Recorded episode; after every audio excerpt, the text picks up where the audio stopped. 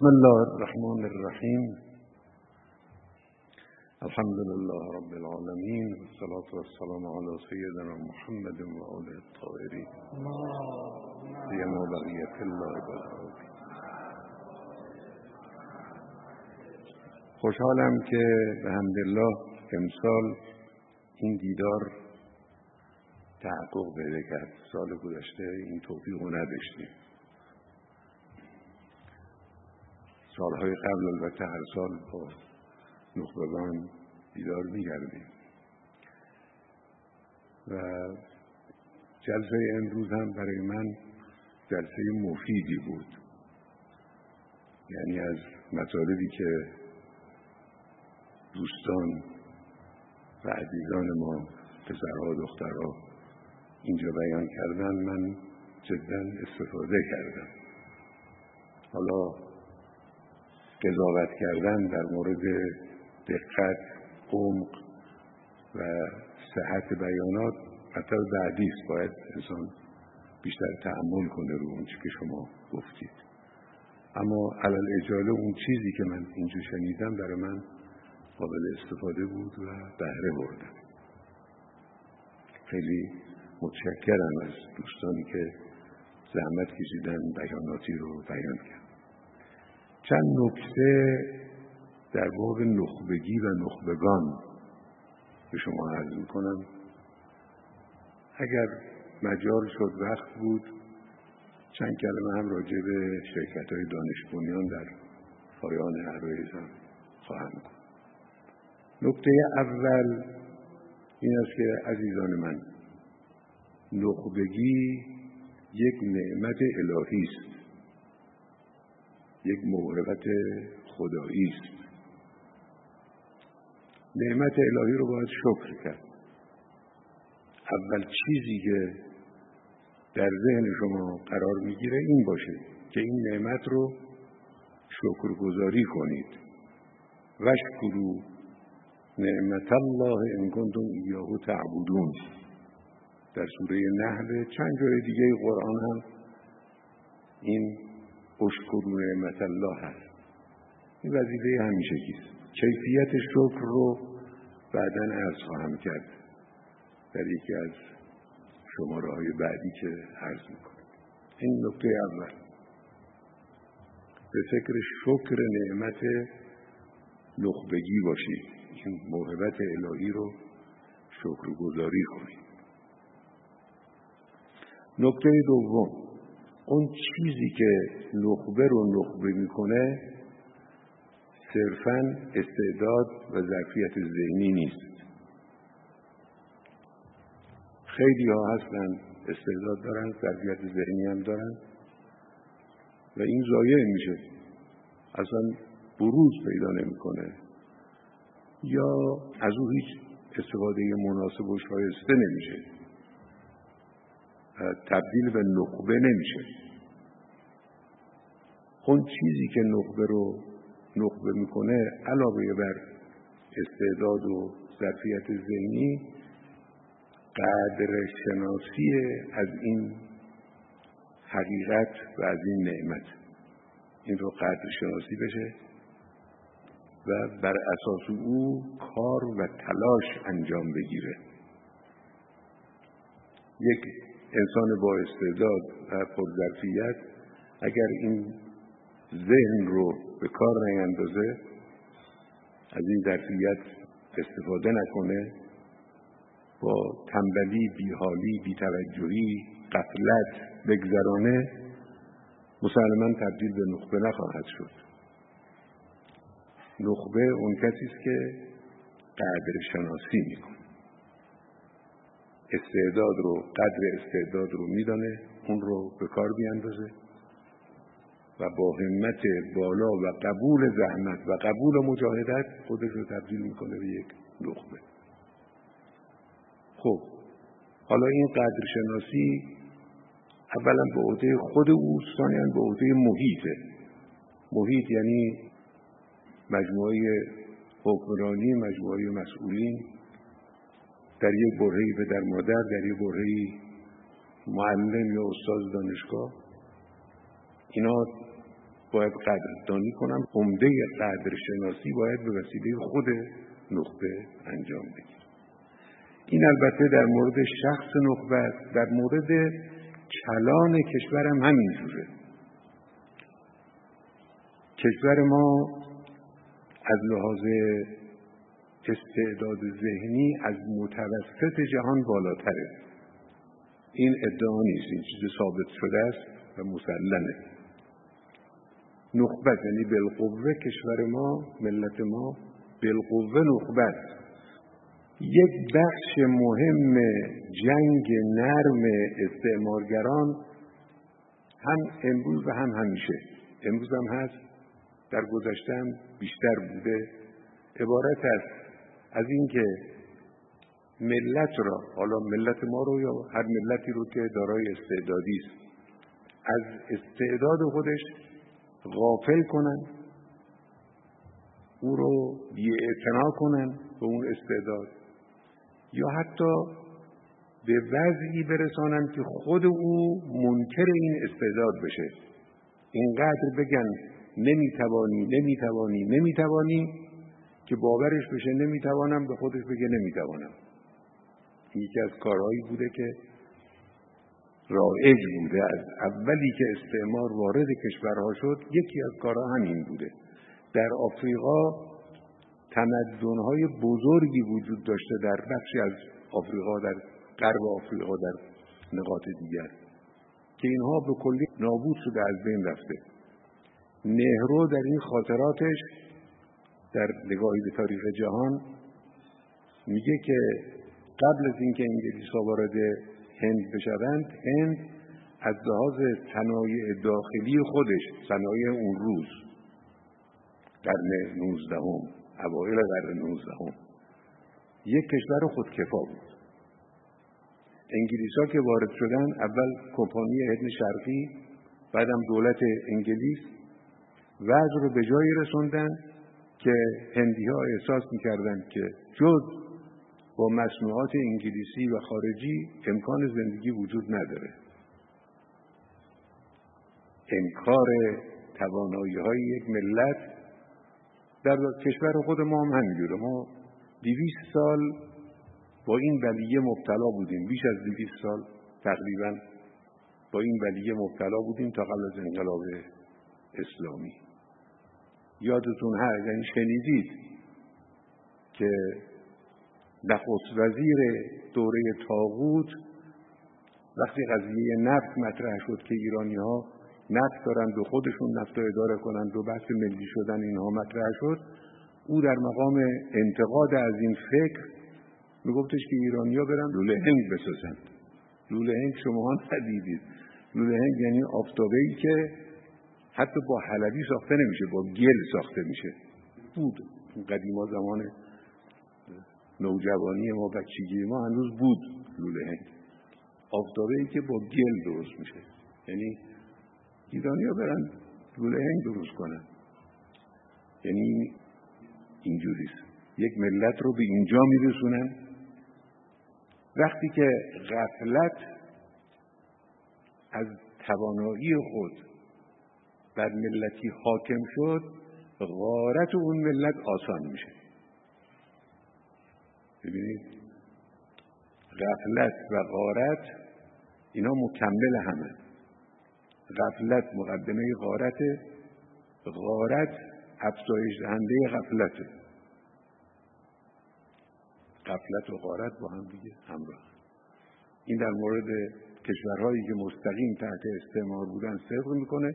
در مورد جایی مثل کشور ما که استعمار مستقیم هم نشده صدق می‌کنه لذاست که می‌خوان غافل باشید حالا در قرآن بحث غفلت چیز جالبی است.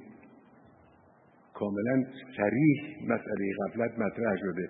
در این مسئله صلات خوف ود الذین کفروا لو تغفلون عن اسلحتکم و امتعتکم فیمیلون علیکم میلتا واحده.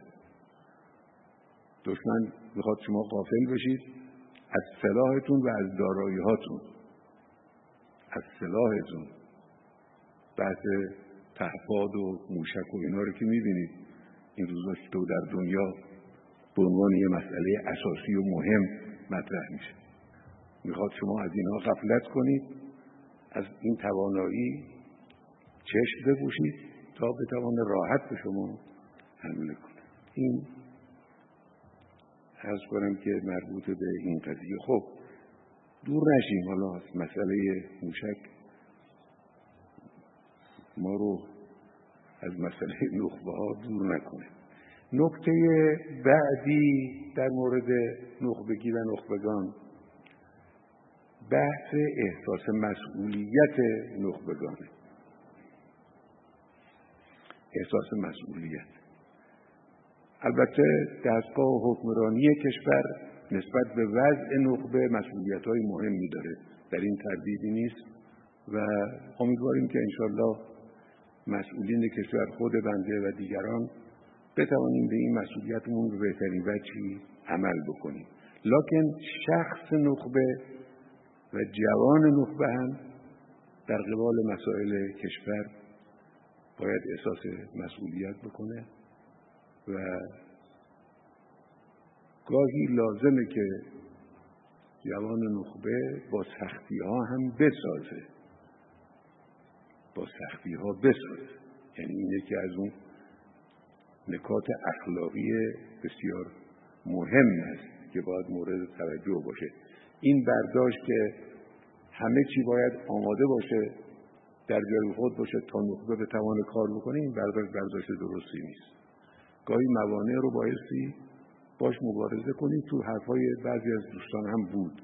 خب نامهربانی هایی دیده میشه.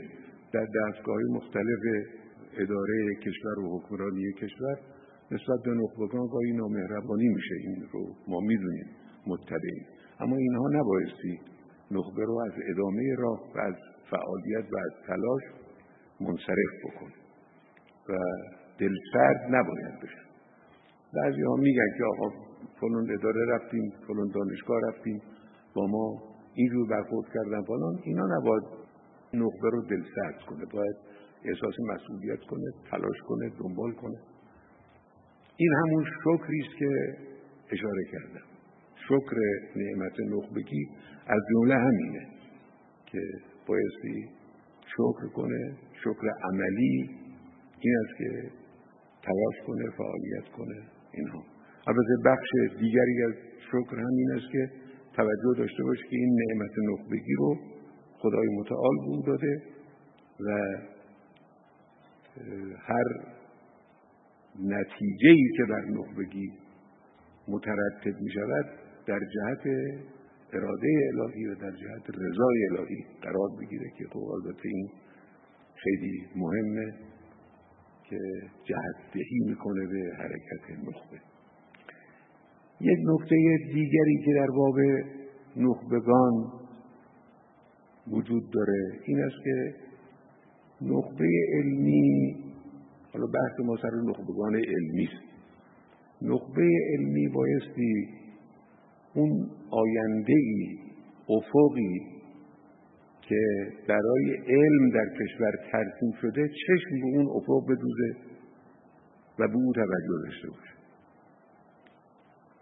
ما گفتیم که باید جوری حرکت بکنیم که در یک فاصله معقول زمانی بنده اون روز گفتم پنجاه سال چند سال قبل. پنجاه سال بعد ایران منبع علم محسوب بشه در دنیا. یعنی کسانی اگر بخوان به جدیدترین یافته های علمی دست پیدا کنن ناچار بشن فارسی یاد بگیرن. این یه آینده ممکنی است اینو تعجب نکنید. یه روزی در دنیا همینجور بوده. دانشمندان ما یک روزی در یک برهه از تاریخ در قله دانش دنیا قرار داشتن.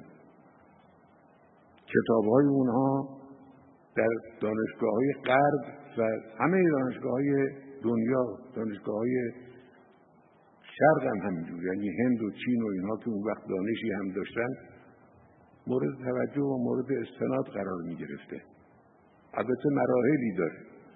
مرحله اول این است که ما فاصله خودمون رو امروز با مرز دانش جهان پر کنیم. ما فاصله داریم.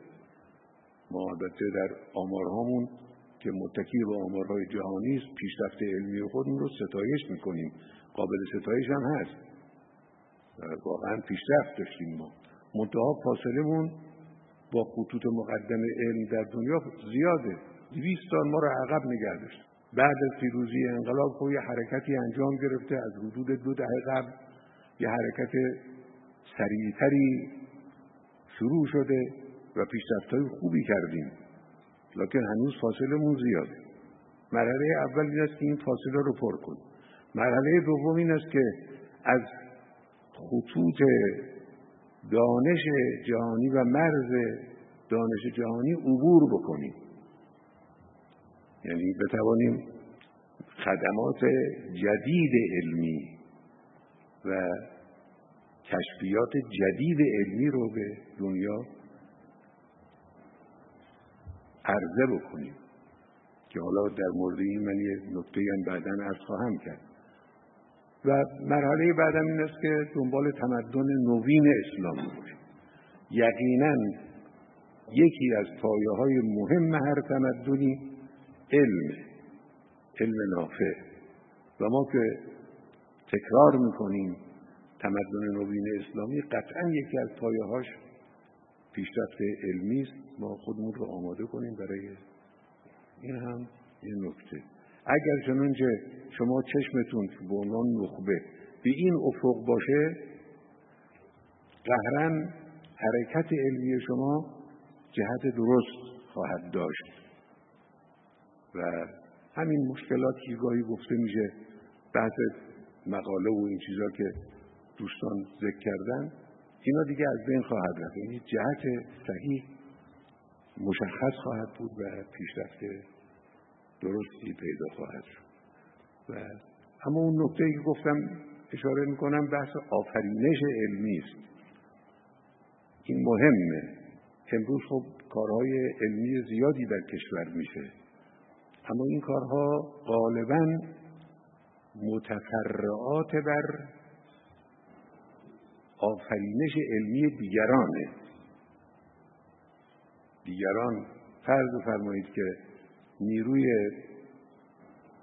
انرژی ای رو مثلا فرض کنید کسی کشف کرده ما امروز داریم رو این کار می‌کنیم. اون چه که نیاز هست و بایستی انجام بگیره آفرینش علمه. باید خلاق باشید. باید تولید کنید علم رو. که غالبا از کشف یک نیروی در طبیعت به وجود میاد. یعنی نوآوری در علم ناشی از این است که یک ناموسی را یک قانونی را که در طبیعت وجود داره و تا امروز کشف نشده شما کشف می‌کنید. بر اساس او تولید علم میشه بر اساس او فناوری های متعددی به وجود میاد. باید دنبال این باشه یعنی جوان نخبه ما باید دنبال این باشه. خلاقیت در دانش.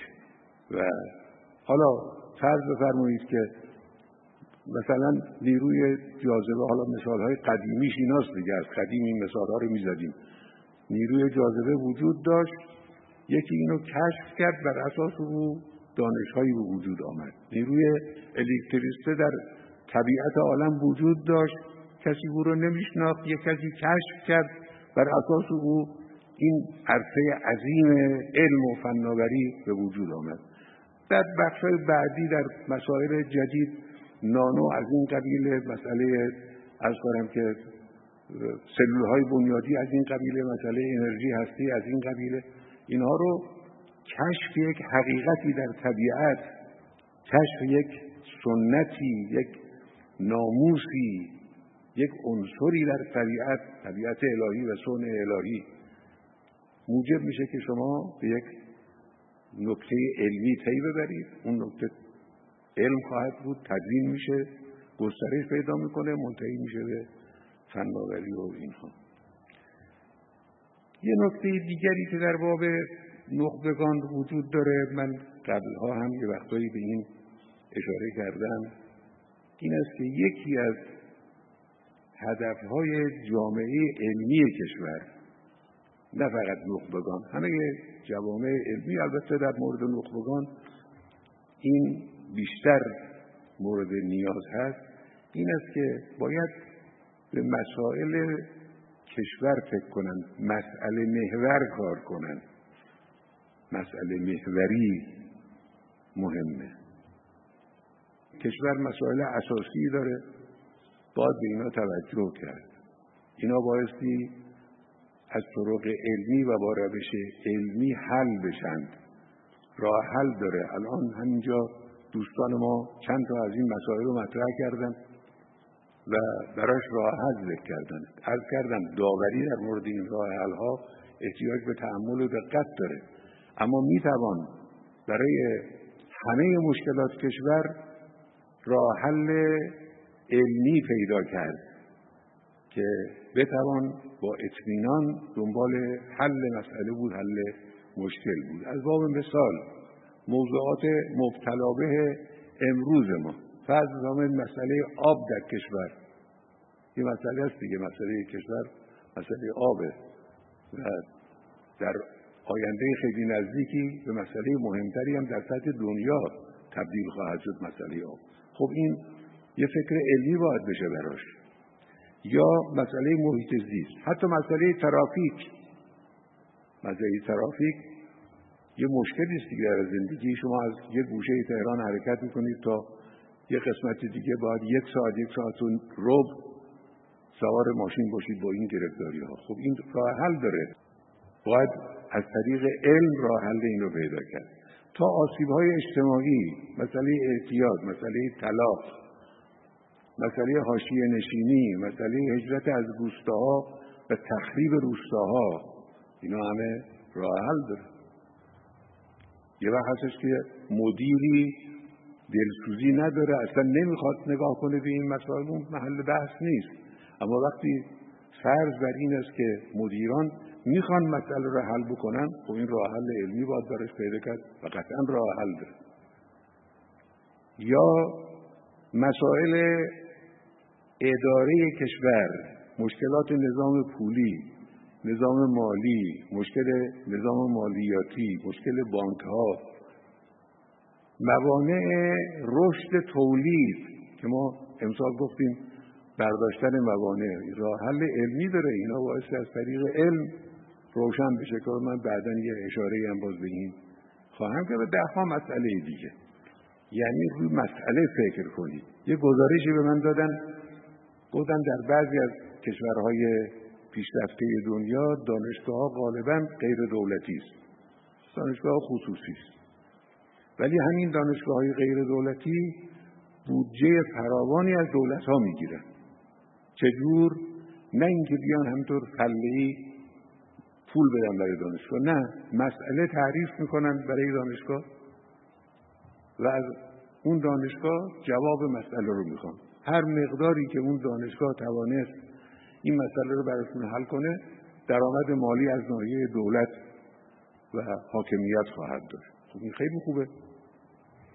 یعنی مسئله محوری در زمینه کارهای علمی و کارهای نخبگان و چیز مهم و لازمی است. این هم این نکته.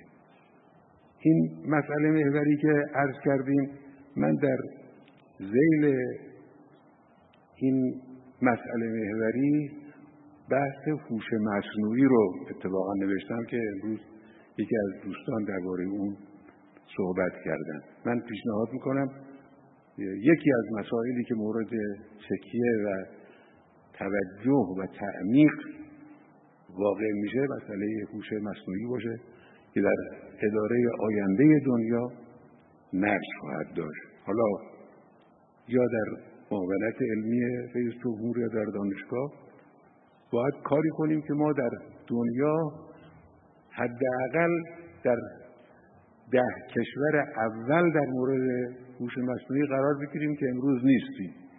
امروز کشورهایی که درجه اول در مسئله هوش مصنوعی هستن حالا غیر از آمریکا و چین و اینها که در رده های بالا هستن کشورهای آسیایی بعضی کشورهای آسیایی هم هستن بعضی کشورهای اروپایی هم هستن. ما نیستیم. البته کشورهای آسیایی دارن بیشتر هم هستن. تو اون دهتای اول تعداد کشورهای آسیایی بیشتر. باید کاری کنیم که حداقل به ده کشور اول دنیا در این مسئله برسیم. یه نکته دیگری که در باب نخبگان وجود داره بحث مهاجرته که امروز هم توی یکی از صحبت ها یه اشاره ای شد. خب یه وقت هستش که یک دانشجویی بر اساس نیازهاش بر اساس نیازهای فکریش یا بعض خانوادگیش مایل بره در یک کشوری تحصیل کنه. این اشکالی نداره. یعنی ما بنده بارها گفتم این مانعی نداره. عمده این است که فراموش نکنه که بدهکار کشورش هست و درس بخونن برگردن بیان. لکن اون چیزی که اشکال دارد مهاجر فرستی است. به منده گزارش دادن. البته مال امروز هم نیست. مدت هاست که چنین چیزی وجود داره. در بعض از دانشگاه ها عناصری هستن که جوان نخبه رو تشویق می‌کنن به ترک کشور. من سریح میگم این خیانت. این خیانت این دشمنی با کشور. دوستی با اون جوانم نیست. امروز در کشور ما جوانهای نخبه می‌تونن رشد کنن. و در برهایی هم می‌توانن برن از یک کشور دیگه استفاده کنن و برگردن. اما اینکه ما یک جوانی رو نسبت به آینده کشور ناامید کنیم دلسرد کنیم آینده رو تلخ و سیاه به اون نشان بدیم که او بره و مهاجرت کنه این به من واقعا یه خیانتی می‌ذارم بایستی دنبال کنیم. مسئله مانع زدایی از تولید که گفتم اشاره خواهم کرد. که شعار امسال هم هست. اونی که من اینجا یادداشت کردم اینه که مهمترین موانع تولید موانع فرهنگی است بیش از موانع عملیاتی و مادی و اینها بیشتر موانع فرهنگی است. یعنی ناامیدی احساس ناامیدی احساس ناتوانی احساس بی آینده بودن بی حوصلگی بی همتی. اینا. یعنی اینا چیزایی است که واقعا مانع پیشرفت کار تولید. سرگرمی های موزر یعنی جوان ما که می‌توانه یه شرکت دانش بنیان فرزند به وجود بیاره و یه بخش مهمی از کارها رو انجام بده هم خودش درآمد پیدا کنه هم به کشور فایده برسونه.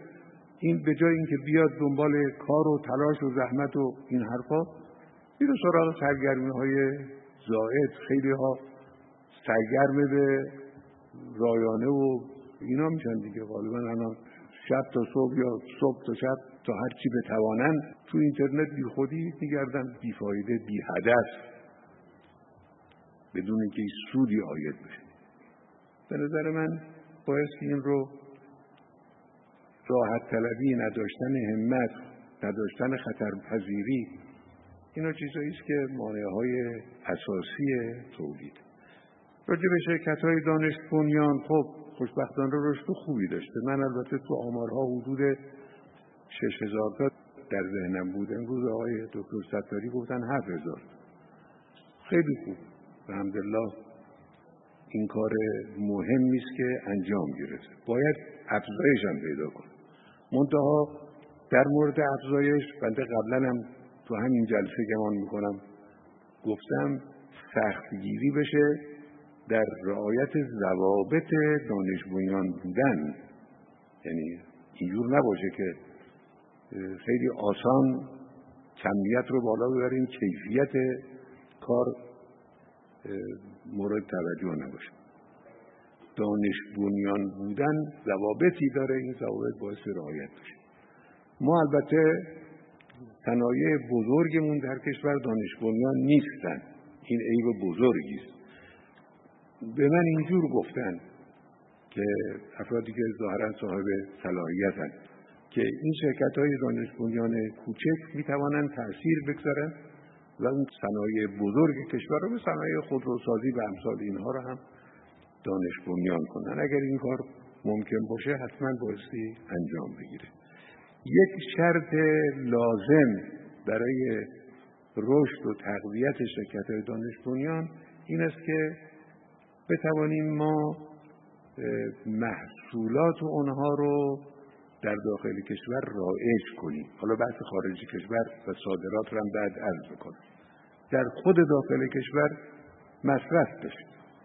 راهش این است که تولیدی که او می‌کنه دیگه واردات نداشته باشه.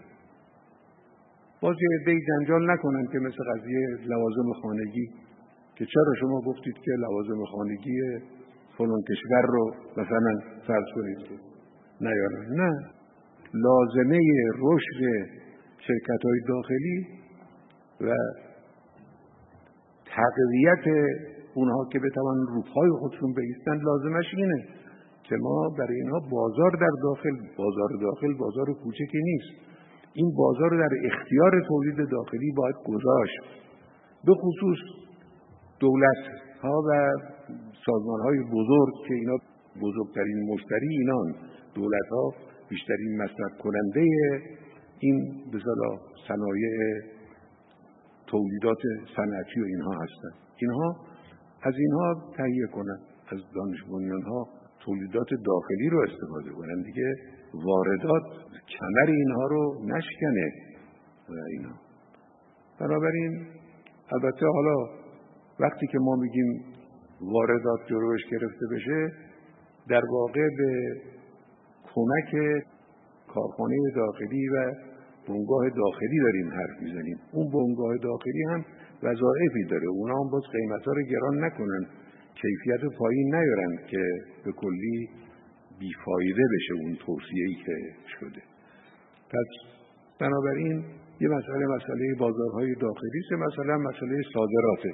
اگر چنانچه صادرات وجود نداشته باشه پیشرفتی اونچنان که باید پیش نخواهد آمد و در مورد صادرات هم خود اون شرکت ها می توانند فعالیت کنند و بیشتر دولت ها می توانند فعالیت کنند وزارت خارجه وزارت سمت و بقیه می توانند در این زمینه کمک کنند. بازارهای خارجی رو صدا و سیما می توانه کمک کنه. بعضی از کشورها هستند که از ایران خاطره های خوبی دارن اما اگر بگن دو تا محصول ایرانی رو اسم بیارید نمی‌تونن اسم بیارن. صدا و سیما بخش خارجی این محصولات رو تبلیغ کنه و گفته بشه. پس بنابراین این هم یک مسئله است و یه مسئله دیگر هم این است که به بنده گفته شد از قول آقای دکتر ستاری که سهم شرکت های دانش از تولید ناخالص ملی کمتر از یک درصده. این خیلی کمه. حتما بایستی این سهم از تولید داخلی افزایش پیدا کنه. و حالا در طول سه سال چهار سال اقلا به پنج درصد برسه. این کار رو باید همت کنن که انشالله تلاش بشه و امیدواریم انشالله که خداوند به همهتون کمک کنه نزدیک ازانه و منم عرایزم رو تمام می‌کنم. امیدوارم انشالله خداوند به شما توفیق بده و آینده مال شماست. اینو بدونید این کشور متعلق به شماست. شما هستید که فردای این کشور رو می‌سازید. و مدیران فردای کشور هم شما هستید. خودتون را آماده کنید و کشور را هم آماده کنید. می‌تونید من البته برای استفاده از جوانهای نخبه به مسئولین وزرا دولت قبلا من خیلی سفارش می‌کردم. یه مواردی هم بی تاثیر نبود. این دولت هم همینجور که استفاده از جوانها بشه در مدیریت های گوناگون و همون مدیریت های میانی و مدیریت های پایین که نقش مهمی هم داره که یکی از دوستان اینجا گفتن از جوان ها خواستیم استفاده بشه. حتی در مدیریت های سطح بالا هم همینجور. سفارش می‌کنم من و انشالله این کار تحقق پیدا کنه. منتها شما هم خودتون رو باید آماده کنید. جای خودتون رو پیدا کنید. نقش خودتون رو در پیشرفت کشور خودتون پیدا کنید که چه نقشی می‌توانید ایفا کنید. نخبگی شما اینجا هم باید خودش رو نشان بده که مشخص کنید جایگاه شما کجاست؟ در اون جایگاه قرار بگیرید و تلاش کنید و کار امیدواریم انشاءالله خدای متعال شما رو حفظ کنه شما نور چشمان کشور و ملت هستید و فرزندان عزیز ملت هستید. انشاءالله خداوند شما رو برای این کشور نگه داره. ارواح طیبه شهدای بزرگوارمون و روح متحر امام بزرگوارمون انشاءالله از ما راضی باشن. و همه شما و ما مشمول عدیه زاکیه حضرت بقیت الله به اونا و السلام علیکم و